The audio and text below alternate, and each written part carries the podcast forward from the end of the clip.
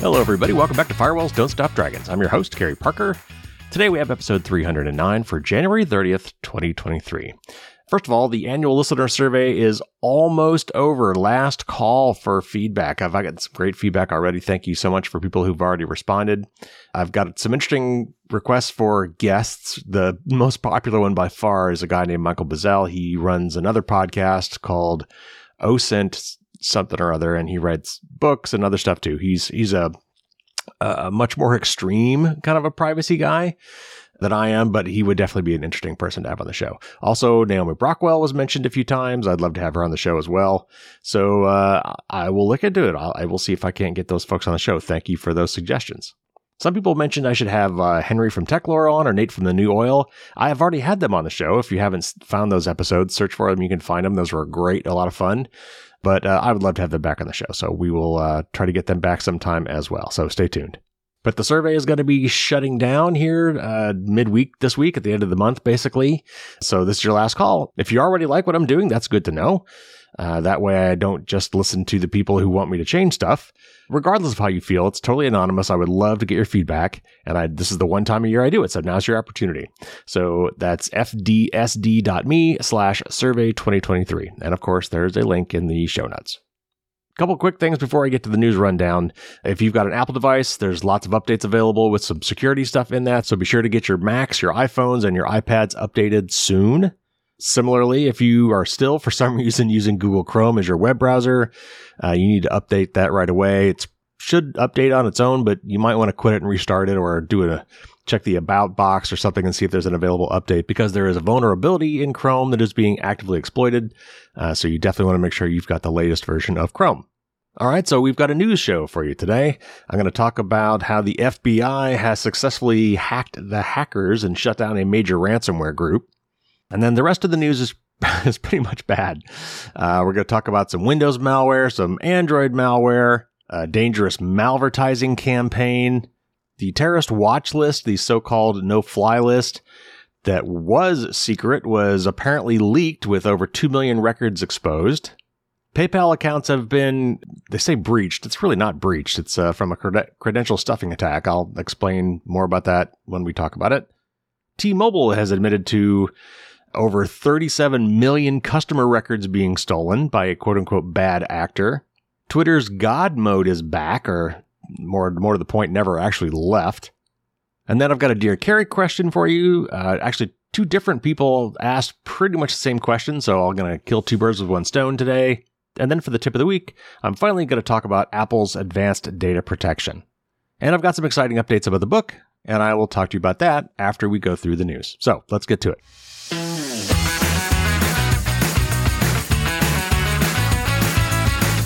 All right, first up, really the only good news I have for you this week, and this is a story from NPR. And this is about the FBI shutting down a major ransomware group. The Department of Justice on Thursday announced the destruction of a Russian linked Hive ransomware group. That's the name Hive. After a global law enforcement operation that ran for months. The criminal syndicate sold ransomware tools and services to affiliates around the world starting in the summer of 2021 at the height of the COVID 19 pandemic. They received more than $100 million in profits from victims who paid to get their data back or prevent it from being leaked. According to the Justice Department, Hive targeted more than 1,500 victims in over 80 countries, from hospitals to Costa Rica's public health agency, crippling businesses and harming critical infrastructure. The FBI says it hacked into Hive's networks in July of 2022, burrowing into its digital infrastructure to spy on the group's operations and gather important intelligence before ultimately dismantling the operation on Wednesday night and this would have been last week. According to FBI Director Chris Wray, law enforcement officers were able to provide digital keys to victims who had notified the FBI. This allowed the victims to retrieve their files and return to business without paying a ransom. The Justice Department claims the intervention saved over $130 million in ransom payments, a figure that could have been higher had more victims come forward.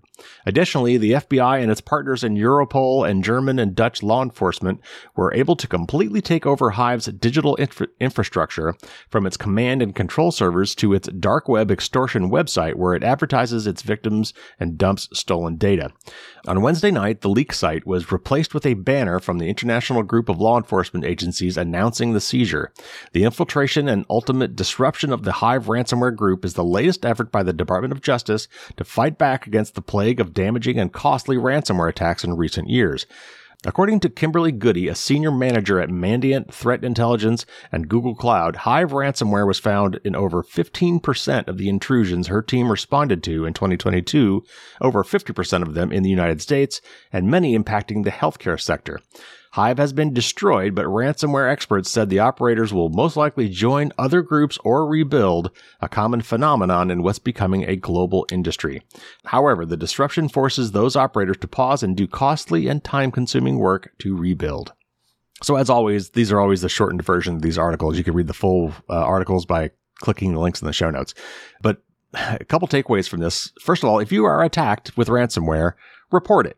This article made it quite clear that had you reported it to the FBI in this case, if you were a, a healthcare agency or a hospital or, you know, probably one of the larger victims, if you had reported it, they would have been able to help you get your stuff back without paying. But more so, it also helps us keep statistics on these sort of things, and you might be able to get help even if it's not with the FBI, uh, you, I think you might try your local state's attorney general, or of course, if you're outside of the United States, find your local authority.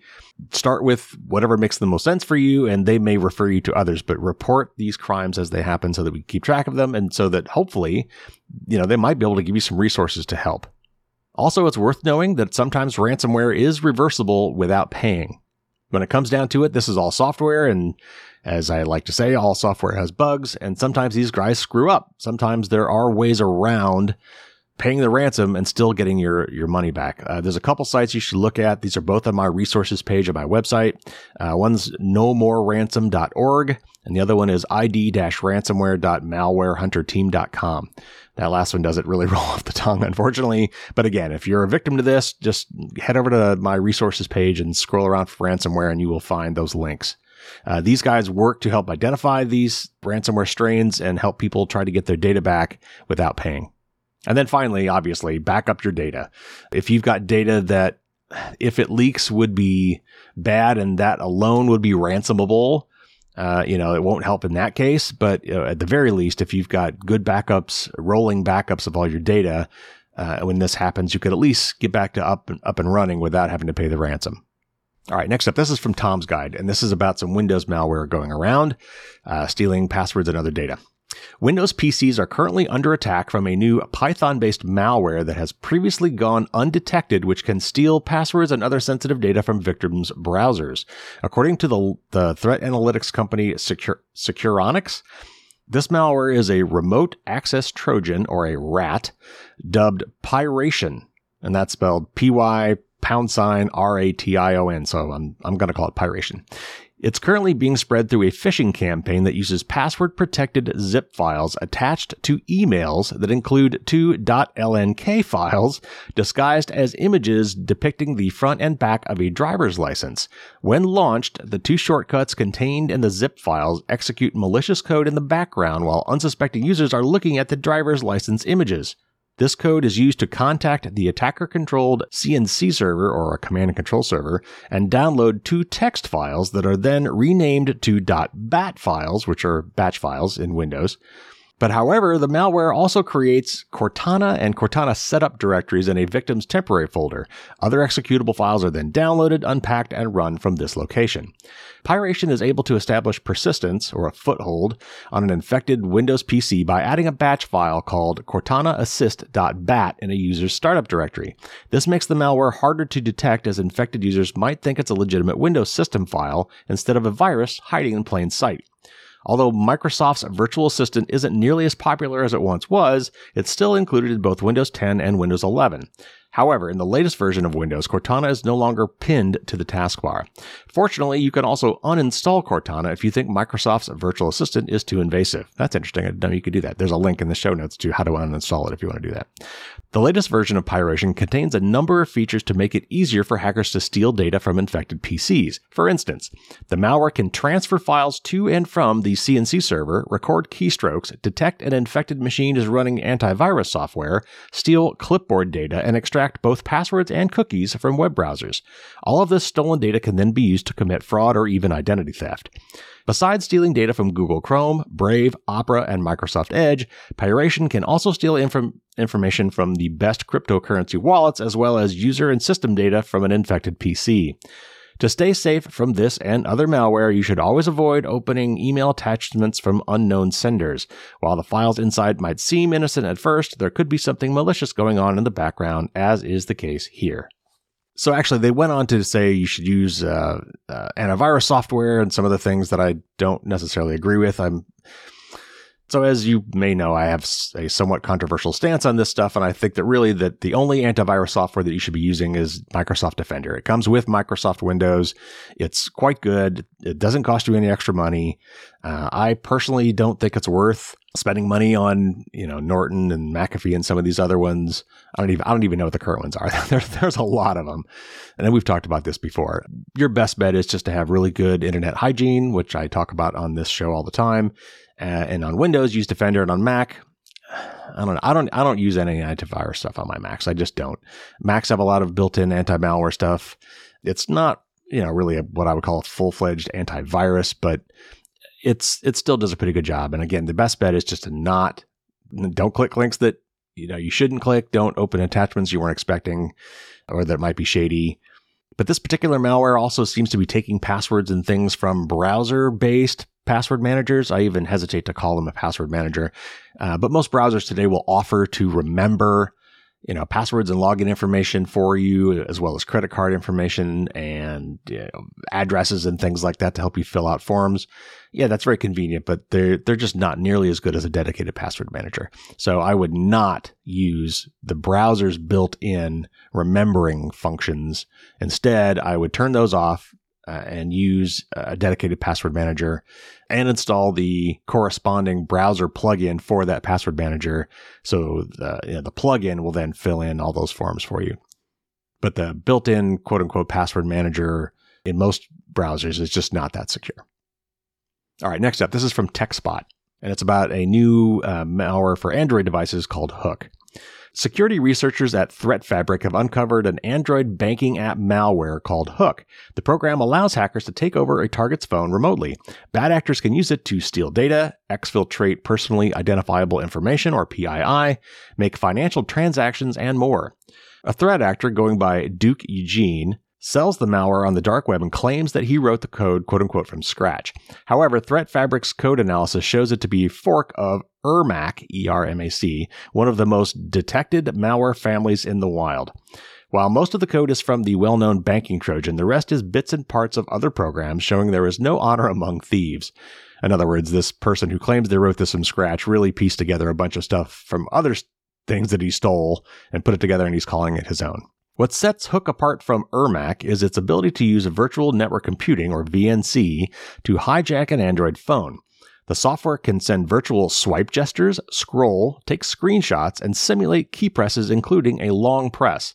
The researchers say that Hook also acts as a file manager. Hackers can use it to view all files on the phone or download any that they find valuable. It can also view or download any images on the phone. Hook doesn't even need to use shell commands to perform the file exfiltration. Instead, it uses existing Android APIs to steal the files. This capability, coupled with its access to real-time GPS tracking information, makes it a dual duty banking Trojan spyware suite. The malware's victims, banking apps, are widespread and extensive, with the US, Australia, Canada, the UK, and France all reported in the top 10 of targets. The researchers posted a complete list of targeted apps and the package names associated with Hook at the end of their blog post, and there's a link uh, in that sentence that you can click on if you want that list. The article also has all the technical nuts and bolts for those interested. As a mitigation, always practice safe security hygiene. Avoid downloading software outside of the Google Play Store or other trusted sources. Since Hook relies on accessibility services permissions to function, be wary of apps asking for that type of access. Yeah, so a couple things I might add to that. First of all, I totally agree. You should really only ever use the Google Play Store when you're finding apps uh, for Android, unless you really, really know what you're doing. Just because they're in there doesn't mean they're safe, but it does mean that, you know, Google has at least gone through a lot of automated testing for malware and they can pull apps when they've been found to be bad. Of all the stores, it should be the safest store. As this article says, you should always be very careful of what permissions that you give to any of your apps that you install. A lot of apps will ask for a lot of crap they don't need. When they're asking for accessibility services permissions, it's a funny name, but what that really means is it kind of gives them the ability to control your phone, you know, like clicking on things and scrolling on things and opening up things. Those are all things that are kind of accessibility features that allow them basically to remote control your phone. So that's a very, very powerful permission that you're giving to an app. So you can go back and you probably should uh, review the permissions that you have given to other apps. Uh, in most cases now with a modern Android phone, you can revoke them after the fact. And while you're there, remove any apps that you are no longer using every app you have on that phone is just another chink in the armor, another thing that could be exploited. So if you don't absolutely need an app, if it's something that's been sitting around for a long time, especially if it's something that's no longer getting any updates, I would delete it from your phone. The next article is from Tech Radar, and it's about a dangerous malvertising campaign. Cybersecurity researchers from HP Wolf Security have warned of several active campaigns looking to deliver different types of malware to unsuspecting victims via typo squatting domains and malvertising. And a typo squatted domain is a, is a web domain like Amazon.com that looks like Amazon.com, but it's not. It's something very similar but different. So the classic one is like Twitter.com, except instead of T W I T T E R, it's T V V I T T E R. I don't know if that's a real one or not, or if ever it was real, but it's a common example that is used for typo squatting. It's something that looks like it, but it's not. The other typo squatting would be something that's actually a typo, like something that a word that people commonly misspell or commonly mistype. You know, maybe two letters are reversed, or it contains a word that people often spell incorrectly, or maybe a nickname for a site that's commonly used and they've gotten that domain. So you think you're on a valid site when you're really not. All right, back to the article. The team explained in a blog post how they found threat actors creating multiple typo squatted websites impersonating popular software such as Audacity, Blender, or GIMP. That's GIMP. That's kind of a open source version of Photoshop. The scammers also paid different ad networks to run ads promoting these fake websites. That way, when people search for these programs, search engines might end up serving malicious versions of the website right next to legitimate ones. If a user isn't careful and does not double check the URL of the website they're visiting, they might end up in the wrong place. If victims do end up in the wrong place, they'll hardly notice the difference. The websites are designed to look almost identical to the authentic ones down to the tiniest detail. In Audacity's example, the site hosts a malicious .exe file masquerading as the program's installer. It's named audacity-win-x64.exe and is more than 300 megabytes in size. By being this big, the attackers try to avoid raising suspicion. Malware is usually measured in kilobytes, not megabytes, but also try to avoid antivirus programs. According to the researchers, some antivirus programs' automatic scanning features don't scan extremely large files. That seems dumb. The files are hosted on the 4sync.com cloud storage service, the researchers said, adding that all the fake installers in this campaign have been hosted there, hinting that a good defense mechanism might be to block access to this service entirely. And by the way, that's the number four, sync.com. So a few takeaways from, from this. First, be very, very careful when downloading software. Always go to the source. There used to be some kind of convenient aggregator sites like download.net, Mac Update, Tucows. I don't even know if these are still around anymore, but there's these are places that used to be for drivers in a lot of cases too for Windows when drivers were such a popular thing. So it's a one stop shop. You go there and download stuff. Do not go to those sites anymore. Most of them are laced with crapware and some of them with malware. So always go to the source, type it in by hand. If you know that you want to get, you know, Audacity, then go to their web, go to their website directly. If you're not sure what the exact source is, do a little research on that before you do it. Make sure you find out who the, the real owner of that software is and go to their website directly to download the software. Don't trust other links. Don't get it from affiliate sites. Certainly don't get it from these aggregator sites. When you're doing searches, do not trust the top search results. Look at them very carefully, especially if you're using something like Google search. A lot of those top search results are ads and they're not well labeled. Of course, if you're using an ad blocker like uBlock Origin, hopefully a lot of that stuff will be blocked in the top and there will be no ads whatsoever. And honestly, I would say just never, ever, ever click on an ad. If you like what they're showing you and you want to buy it or whatever, don't click on the ad to get there again, do a little research, find out where that thing is and go there, quote unquote, manually to find that website. Do not click on the ad. All right, next up, this is one of a couple articles we have today from Bleeping Computer.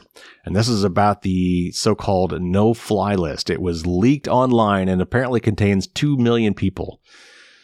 Okay, so here's, here's the article from Bleeping Computer.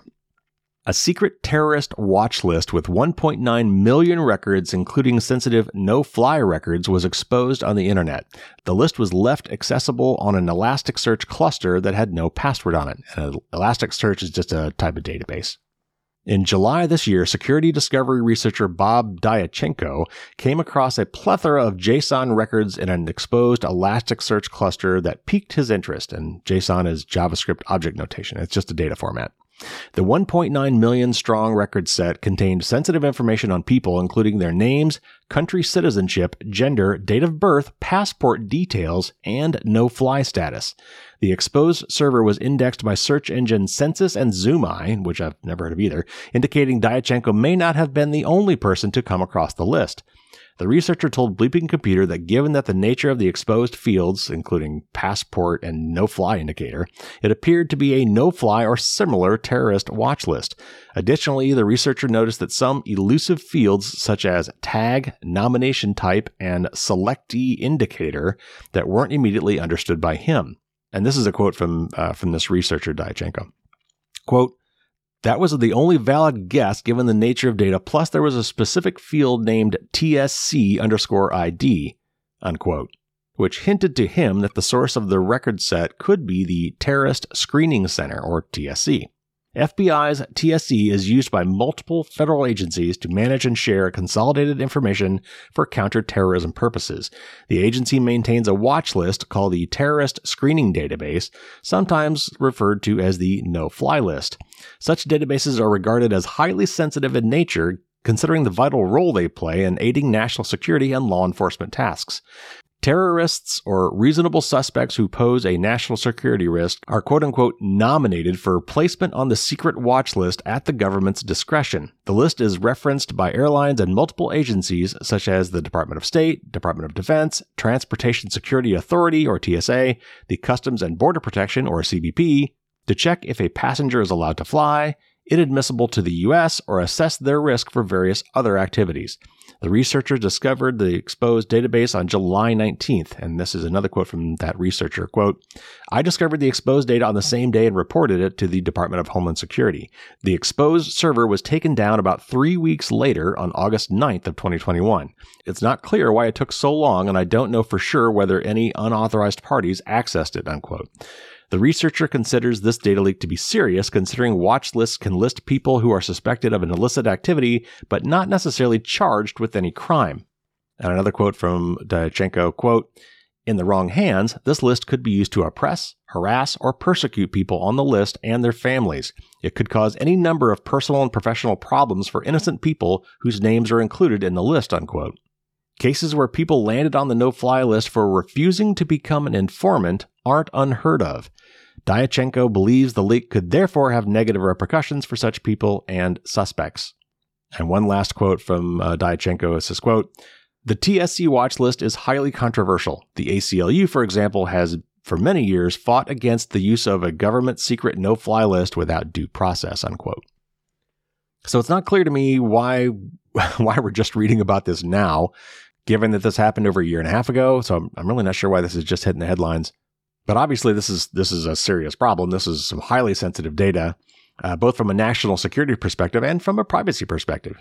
Now, I, am not a lawyer. I'm not a national security expert. I'm not sure I could really give an, an educated opinion about the whole no-fly list thing. You know, maybe that'd be a good topic for a future interview. Uh, I mean, I do agree that there should be some sort of due process for any such list. Uh, you know, but I'm not sure how transparent it should be, you know, given the national security implications. So, you know, once you start throwing national security at something, it, things get kind of hairy. But nevertheless, this thing was just sitting out there with no password protection. And, and like this guy said, he was probably not the only one who found it. So they definitely need to figure out who's screwed up there, even though I guess at this point, you know, the horse has already left the barn. All right, moving on. Another one from Bleeping Computer. And this is about some PayPal accounts that were breached in a large scale credential stuffing attack. PayPal is sending out data breach notifications to thousands of users who had their accounts accessed through credential stuffing attacks that exposed some personal data. Credential stuffing attacks are where hackers attempt to access an account by trying out username and password pairs sourced from data leaks on various websites. This type of attack relies on an automated approach with bots running lists of credentials to stuff into login portals for various services. Credential stuffing targets users that employ the same password for multiple online accounts, which is known as password recycling or password reuse. PayPal explains that the credential stuffing attack occurred between December 6th and December 8th of 2022. The company detected and mitigated it at the time, but also started an internal investigation to find out how the hackers obtained access to the accounts. By December 20th of 2022, PayPal concluded concluded its investigation confirming that unauthorized third parties logged into the accounts with valid credentials. The electronics payment platform claims that this was not due to a breach of its systems and has no evidence that the user credentials were obtained directly from them. According to the data breach reporting from PayPal, 34,942 of its users have been impacted by the incident. During the two days, hackers had access to account holders' full names, dates of birth, postal addresses, social security numbers, and individual tax identification numbers. Transaction histories, connected credit card and debit card details, and PayPal invoicing data are also accessible on PayPal accounts. PayPal says it took timely action to limit the intruder's access to the platform and reset the passwords of accounts confirmed to have been breached. Also, the notification claims that the attackers have not attempted or did not manage to perform any transactions from the breached PayPal accounts. Impacted users will receive a free of charge two year identity monitoring service from Equifax. The company strongly recommends that recipients of the notices change the passwords for other online accounts using a unique and long string. Typically, a good password is at least 12 characters long and includes alphanumeric characters and symbols. Moreover, PayPal advises users to activate two factor authentication protection from the account settings menu, which can prevent an unauthorized party from accessing an account even if they have a valid username and password. So not a whole lot to add to that. It's just another case though where reusing passwords has gotten people in trouble. Do not reuse passwords across multiple sites. That's what a password manager is for. Create long, strong, crazy, unique passwords for every single account. And like we talked about last week, you, can start using email aliases as well, because there's two parts to every login credential. There's the username and the password. While today's usernames are almost always the same as your email address, you can pretty easily now, and for almost no money in most cases, have multiple email aliases if you wish, which means that your usernames can now be unique for those sites as well. So it's not enough to have the password for that site. They also have to have your username. But yes, absolutely. Two factor authentication is also good for every website that you have that supports it. You should absolutely be using that. The headline of this said something about data breach. This really is not a data breach. PayPal was not breached. What happened is uh, somebody hit PayPal specifically, probably because that's where a lot of people have money and, you know, juicy information like credit card numbers and social security numbers. People from some other data breach probably were able to get a whole bunch of usernames and passwords for other accounts that were not PayPal accounts and figure that most people reuse passwords. So why not try them on PayPal and see if they work? And apparently it worked for almost 35,000 people on PayPal. All right, next up, we got an article from Naked Security, which is the Sophos blog, and it's about T-Mobile losing data for 37 million customers. U.S. mobile provider T-Mobile has just admitted to getting hacked in a filing known as a 8K that was submitted to the Securities and Exchange Commission, or the SEC, yesterday, and that was on J- January 19th. T-Mobile's quote unquote other event is described as follows. On January 5th of 2023, T-Mobile US identified that a bad actor was obtaining data through a single application programming interface or API without authorization. We promptly commenced an investigation with uh, external cybersecurity experts and within a day of learning of the malicious activity, we were able to trace the source of the malicious activity and stop it. Our investigation is still ongoing, but the malicious activity appears to be fully contained at this time. In plain English, the crooks found a way in from the outside using simple web based connections that allowed them to retrieve private customer information without needing a username or password. T Mobile first states the sort of data it thinks attackers didn't get, which includes payment card details, social security numbers, tax numbers, other personal identifiers such as driver's licenses or government issued IDs, passwords and PINs, and financial information such as bank account details. That's the good news. The bad news is that the crooks apparently got in way back on uh, November 25th and didn't go away empty handed.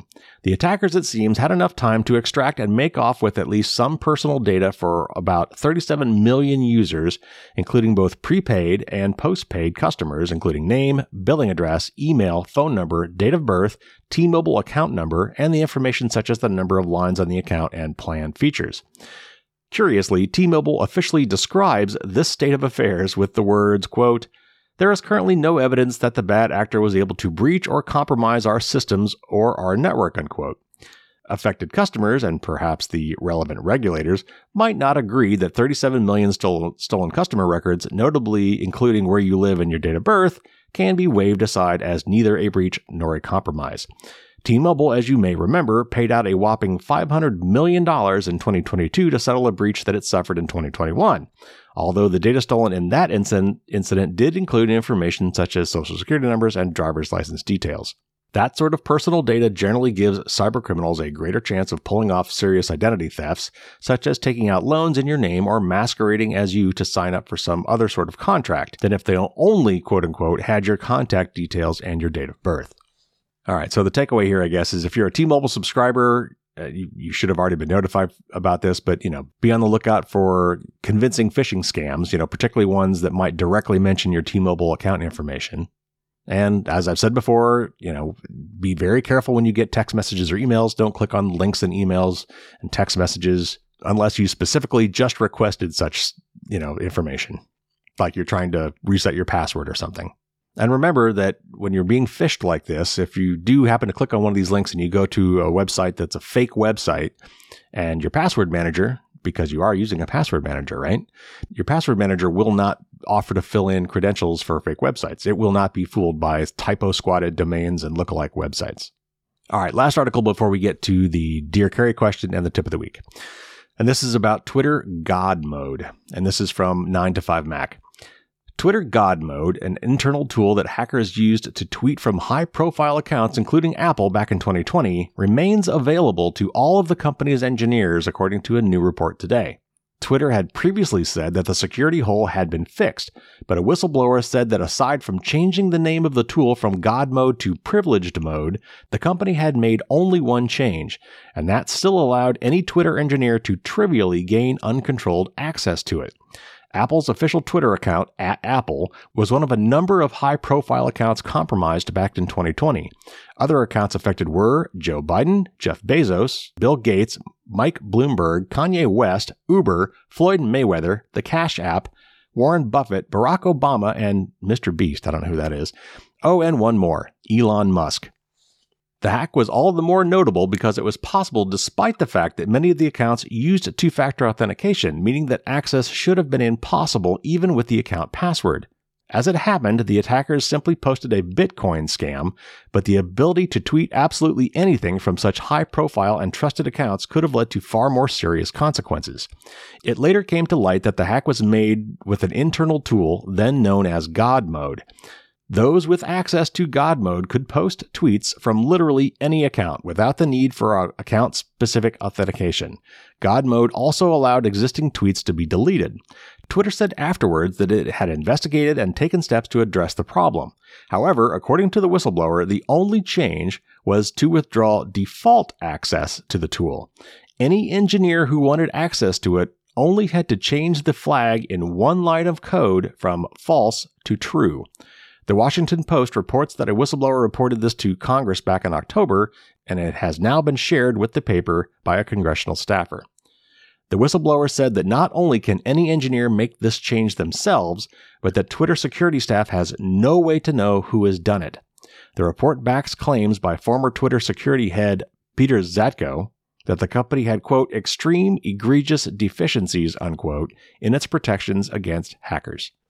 So I'm I'm not sure what to add to that. As a software engineer, I do know that, you know, it's not uncommon to have special tools, administrative tools that are available to the engineering staff that allow them to do special things.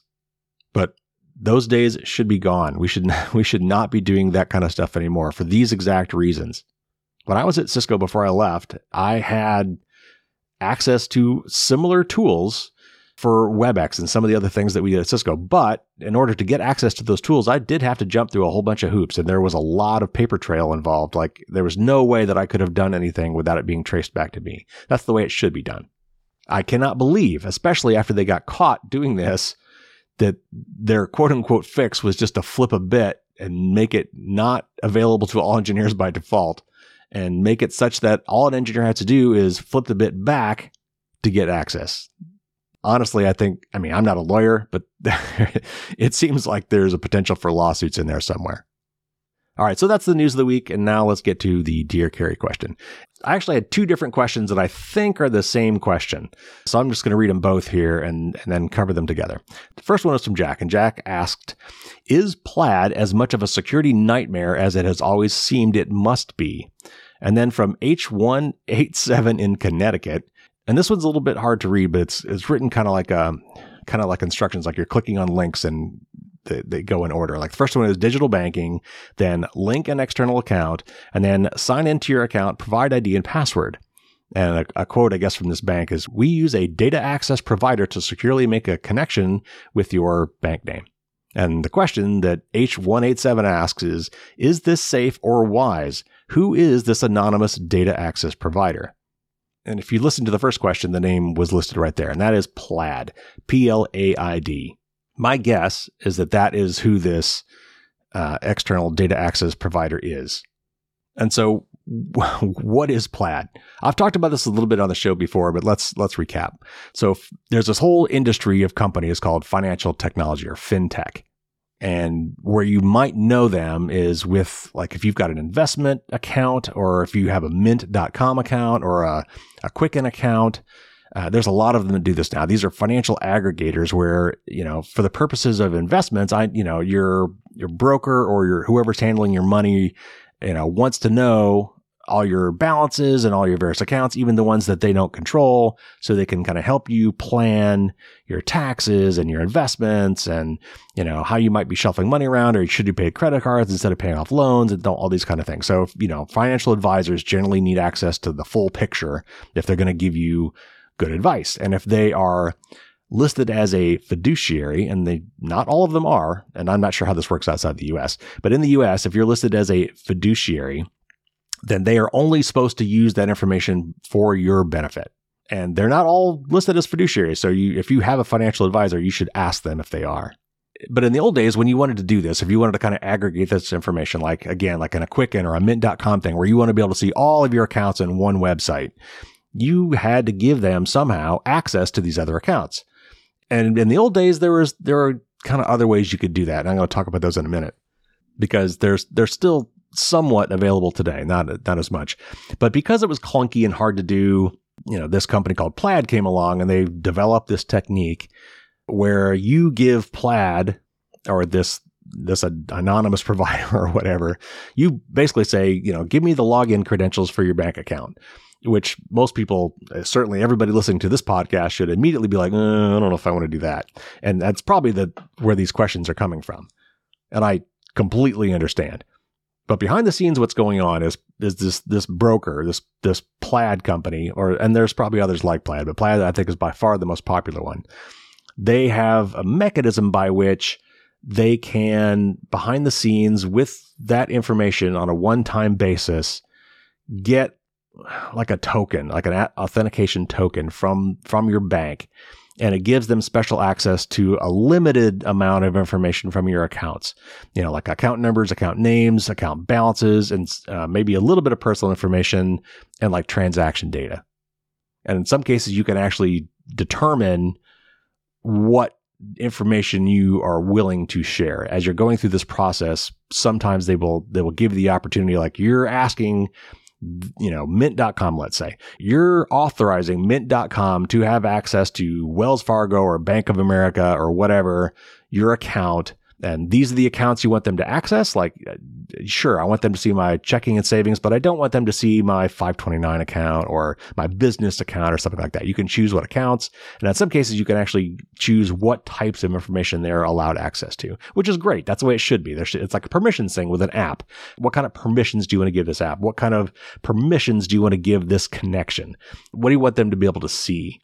And then behind the scenes, they do this again. That's it's this kind of secure handshaking protocol where they make a connection to that other thing, and it's usually a revocable permission, kind of again like an app permission. And I, I'm not sure you could probably do it from multiple locations. You could certainly from within Mint.com you could turn that off. You could probably, if you knew where to look, go to your bank uh, and find, you know, these are the authorized connections that I have allowed. And so if you go to Wells Fargo, for example, and you've made this connection, if you knew where to look, there's probably somewhere you could find, it might even say plaid, but it might say mint.com or, you know, ameriprise.com or H&R hnrblock.com or whoever your, you know, whoever your investment advisor is, TD Ameritrade, whatever. Uh, and you might be able to revoke it from that end as well. Okay, so that that's the mechanics of it. That that's what it is, and that's kind of how it works. The real question that's being asked here is: Is this safe? Now, the real the answer is probably. From everything I've read, and I have done some reading, and there's some links uh, in the show notes you could check out if you want some further information. From everything I've seen so far, you know the the protocol, the the the way they exchange this information the way that they set up these account connections is secure because it is kind of limited. Like, uh, for instance, just because they have this connection, mint.com should not be able to, you know, make transactions on your behalf if it's set up properly. And I don't know that in every case it's the same. But the way this should work is it should be kind of like read only access to the, the most basic information. And I believe, and this is I'm not 100% sure in this, but I believe the way it works is the, the whole username and password thing is a one time thing. Like they don't retain access to your account. They use your username and password just long enough to link these accounts together to set up this data sharing arrangement. And then after that, they are no longer kept. They, they instead, they use it to get this authentication token, which they keep around. And then that token is only usable for this limited set of information. Now, obviously, if if there was a mistake in any of this process or if Plaid was hacked, you know, then there could be more danger. My guess, given what I just said, is that if Plaid were somehow hacked and bad guys were in the Plaid network, you know, maybe they would only be able to access accounts, you know, with full username and password access to your account for those that are currently undergoing this connection setup. If Plaid has done it correctly, they are not maintaining those credentials anywhere. And otherwise, they would only be able to get access to these tokens that would only perhaps give them, perhaps give them access to that limited information. Though, again, if they were doing it right, Plaid really even shouldn't have that anymore either. Like that token really should be handed over to mint.com or whoever, and they should no longer have it. But these are a lot of ifs. this is, you know, a lot of if they're doing it right, that is the way it should work. Now, there's just no beating the convenience of these things. I use things like this. My my financial advisor has asked for this sort of access so that I can have a single dashboard that shows me all of my accounts, where all my money is, calculates my net worth, helps me figure out where I might want to shift money to and how I'm spending money, blah, blah, blah. That is extremely convenient. It's really important, you know, when I'm doing my financial planning to have access to that information in one spot and for them, you know, my financial advisor to have access to that as well. I am using this now. And so if that means anything to you, I have decided that it's that the convenience is worth the risk. There are other ways and there are other situations besides financial advisors where you might set up these kind of links and you don't necessarily have to use Plaid. Sometimes they will give you the old school options. And if you remember the old school options, there's usually two other ways to do it. One is you can give them a debit card and that I would actually worry about more because if you're giving them, you know, if you're connecting through a debit card, if it asks for your debit card information and they say that, then, you know, anybody who has that information could drain your account. That, that to me is scary. The other thing you could sometimes do is you give them a routing number and the account number. And then if you remember, if you're old enough to remember the way this used to work, is they would do these micro deposits. So you would give them this information. They would make, you know, two deposits in your account, like 20 cents and 35 cents or, you know, seven cents and 12 cents, you know, some, something less than a dollar, something more than, than zero. And then you would go back and say, here's what you deposited. And, and once they verify those two numbers are the same, they'd say, yes, this is working. We've verified that this has worked we now have access to your account enough to, to do what we got to do. But because that it was so clunky and because that usually took several days, nobody wants to do that anymore. I actually think in that case, that is probably safer because I don't, I don't know. I, I better not say. Uh, I, but I don't think that just having an account number and routing number is sufficient to take money from somebody's account. I could I could be wrong. So anyway, hopefully to answer both of those questions, uh, two birds with one stone. The company that's behind a lot of these things, at least in the United States, and I think it's international as well, is a company called Plaid. And if you do some searching, like is Plaid safe or is Plaid secure, you will find several articles on this. And I've got at least one or two in the show notes you can check out. So I want to give a shout out here to one of the sites that I used to reference this. And then along the way, I want to shout out a few other sites that I love as resources. And I maintain a resources page on my website. If you go to firewallsdon'tstopdragons.com and look at resources, you can find all of these there. But these are great sites. I, I like them myself. I should not be the single source of information for you on these things. So if you're looking for other great sites with privacy and security information, check out All Things Secured. Uh, Josh has a great, great site and some really good videos. If you prefer videos, he's got some good stuff. Techlore also has great content. Henry's been on the show before. I've been on his show before. We will need to do that again.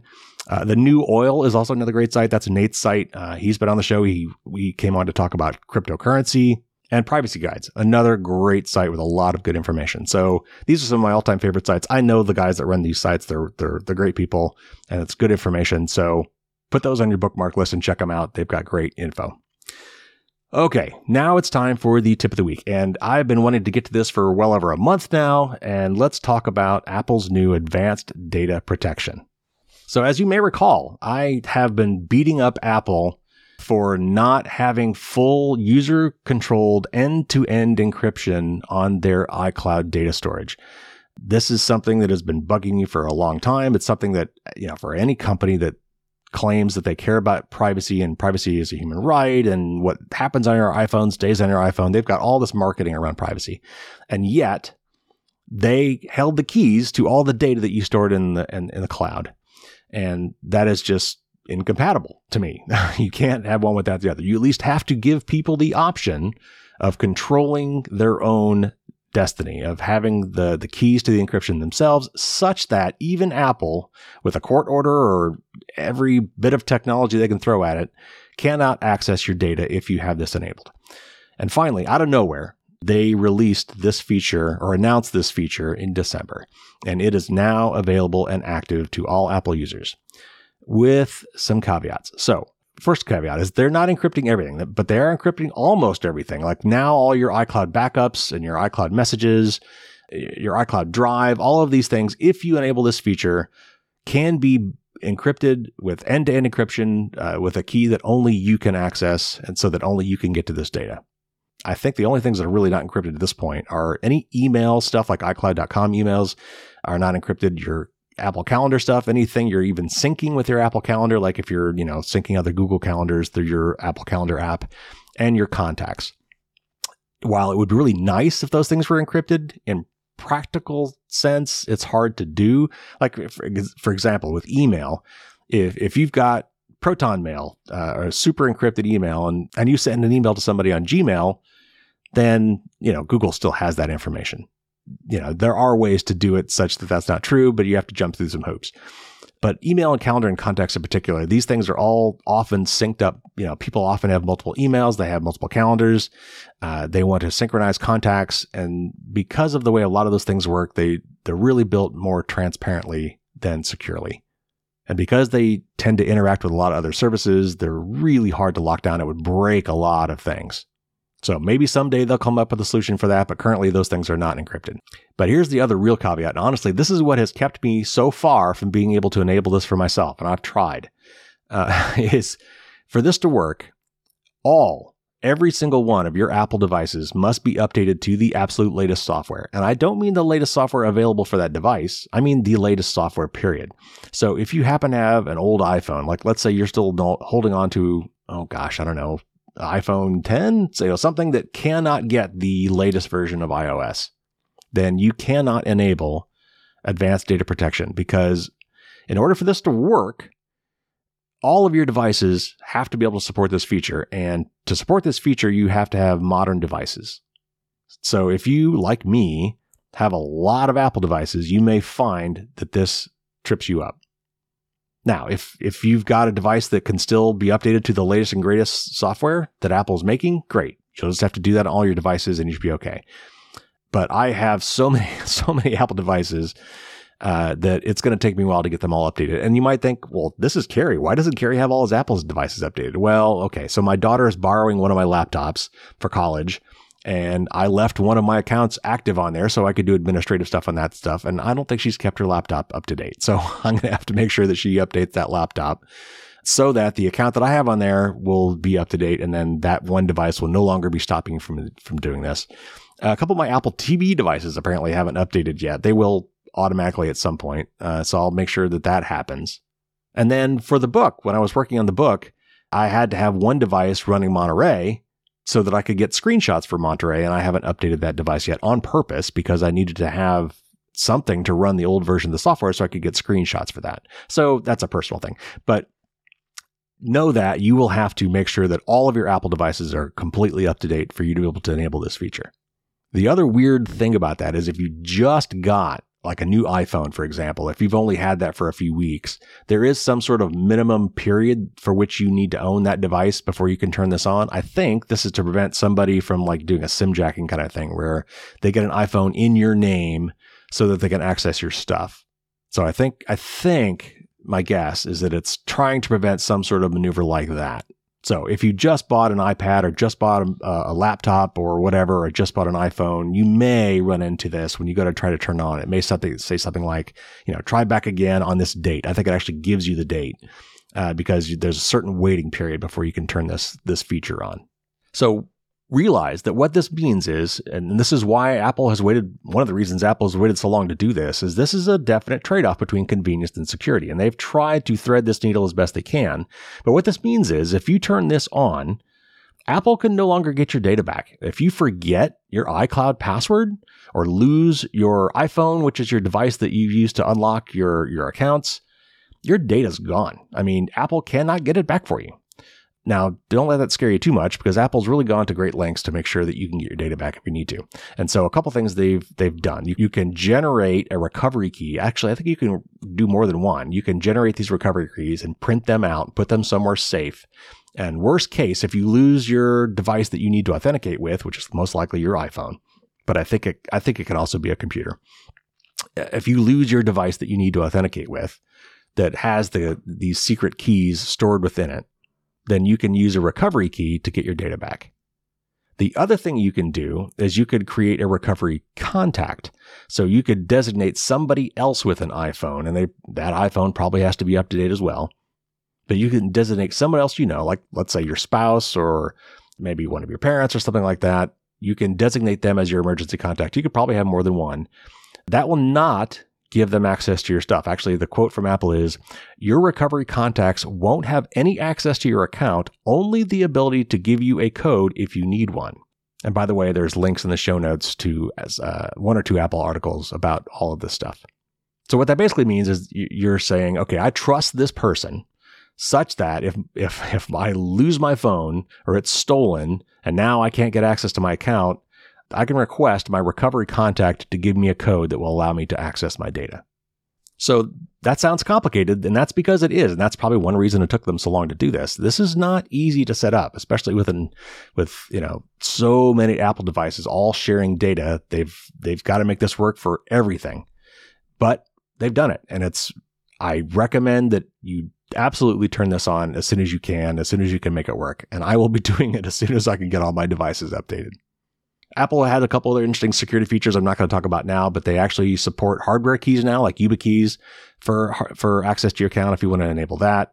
They've got some other interesting features for uh, making sure that the people you're talking to on iMessage are really the people you're talking to. Like if they get a new device, you you should get prompted that you know, hey, this person has a new device. Do you want to trust it? That kind of thing. Uh, these are all great features, and they're all uh, security features and privacy features that uh, have been a long time coming, and I'm very happy to see them. All right, everybody, there's your news, your Dear Carey question, and your tip of the week.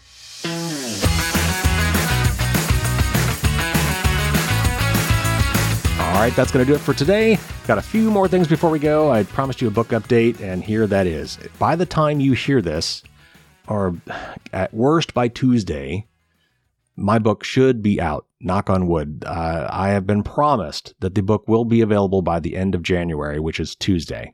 So what that should mean is pre-orders should become orders and you should be able to directly order the book from Amazon or wherever. The ebook should be immediately available for download from Amazon and probably from Apress, my publisher, and probably Barnes and Noble and other places like that as well. If you want information, you can go to fdsd.me slash book and you'll find some other interesting things there if you want to buy the book. First of all, I've got a, a, link in on that page to what I'm calling a book updates page. So if you buy the book, I will have so several interesting resources for you there. First of all, if you have a paper book, this book has got a lot of links in it. And if you got the paper book, you can't you can't click on the paper with your finger and, and go to the website, right?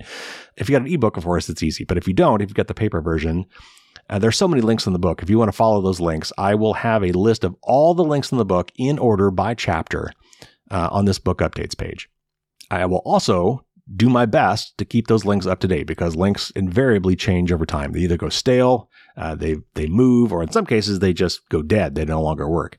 So I will try to keep all of that up to date on this book updates page.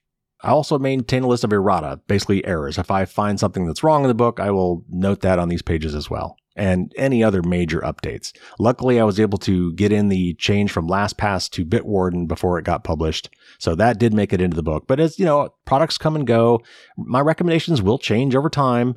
So I would definitely, if I have the book before I implemented anything, go to the website, find the updates page, make sure that the information there is still up to date and correct, especially, you know, six, 12 months down the line.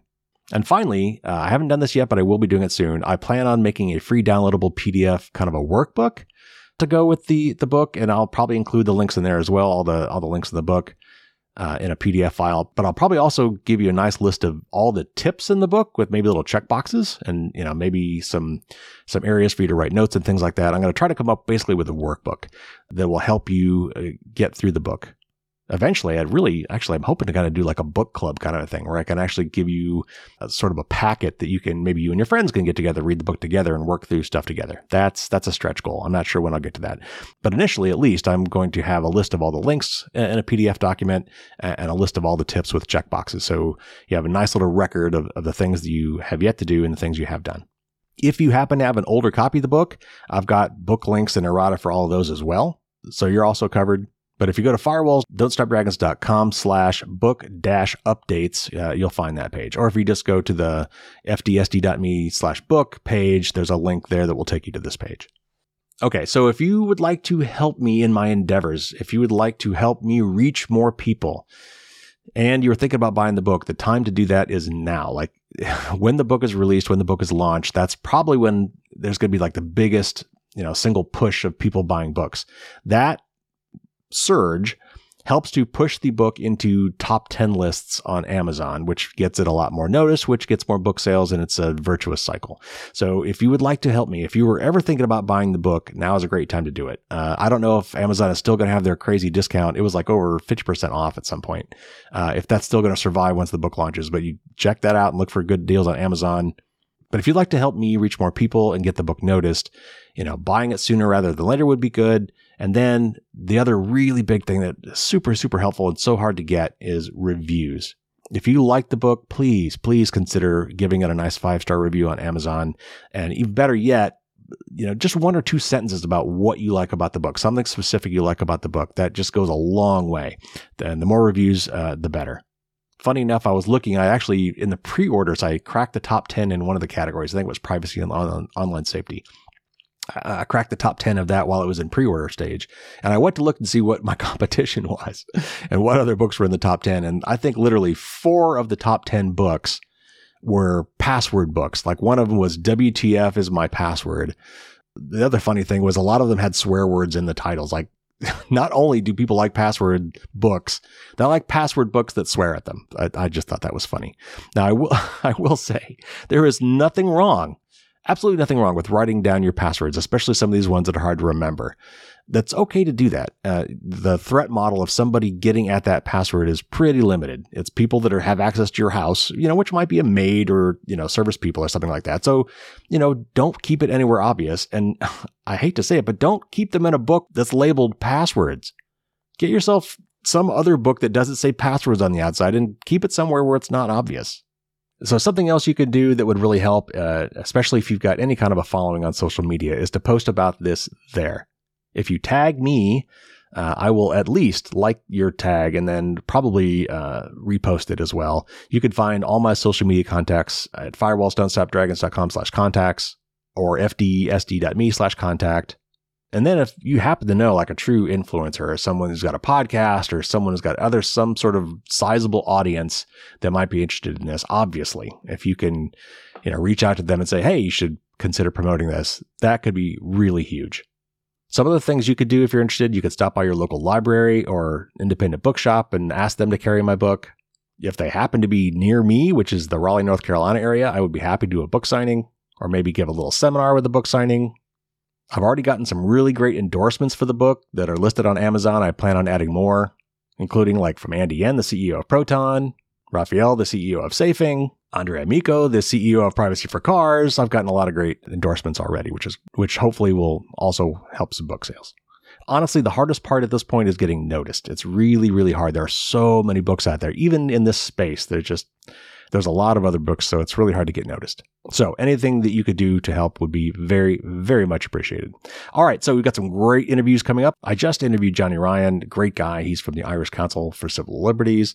Uh, I will be interviewing Suzie Dawson very soon. She is the CEO and founder of Panquake. I'll tell you all about that when we interview her. I'm going to be talking to somebody from Bitwarden, and I've got a lot of other great interviews in the pipeline. So if you have not already, subscribe to the podcast and you won't miss any of that. Last call for the survey. If you're going to do that, you need to do it this week. That's fdsd.me slash survey 2023. Again, links to all of this stuff in the show notes. All right, everybody, take care out there. Happy Data Privacy Week. Yeah, I know it was last week, but we're covering it this week. We're, we're observing it. We're observing it this week. Happy Data Privacy Week. Take care out there. Stay safe. And until next week, as always, don't get caught with your drawbridge down.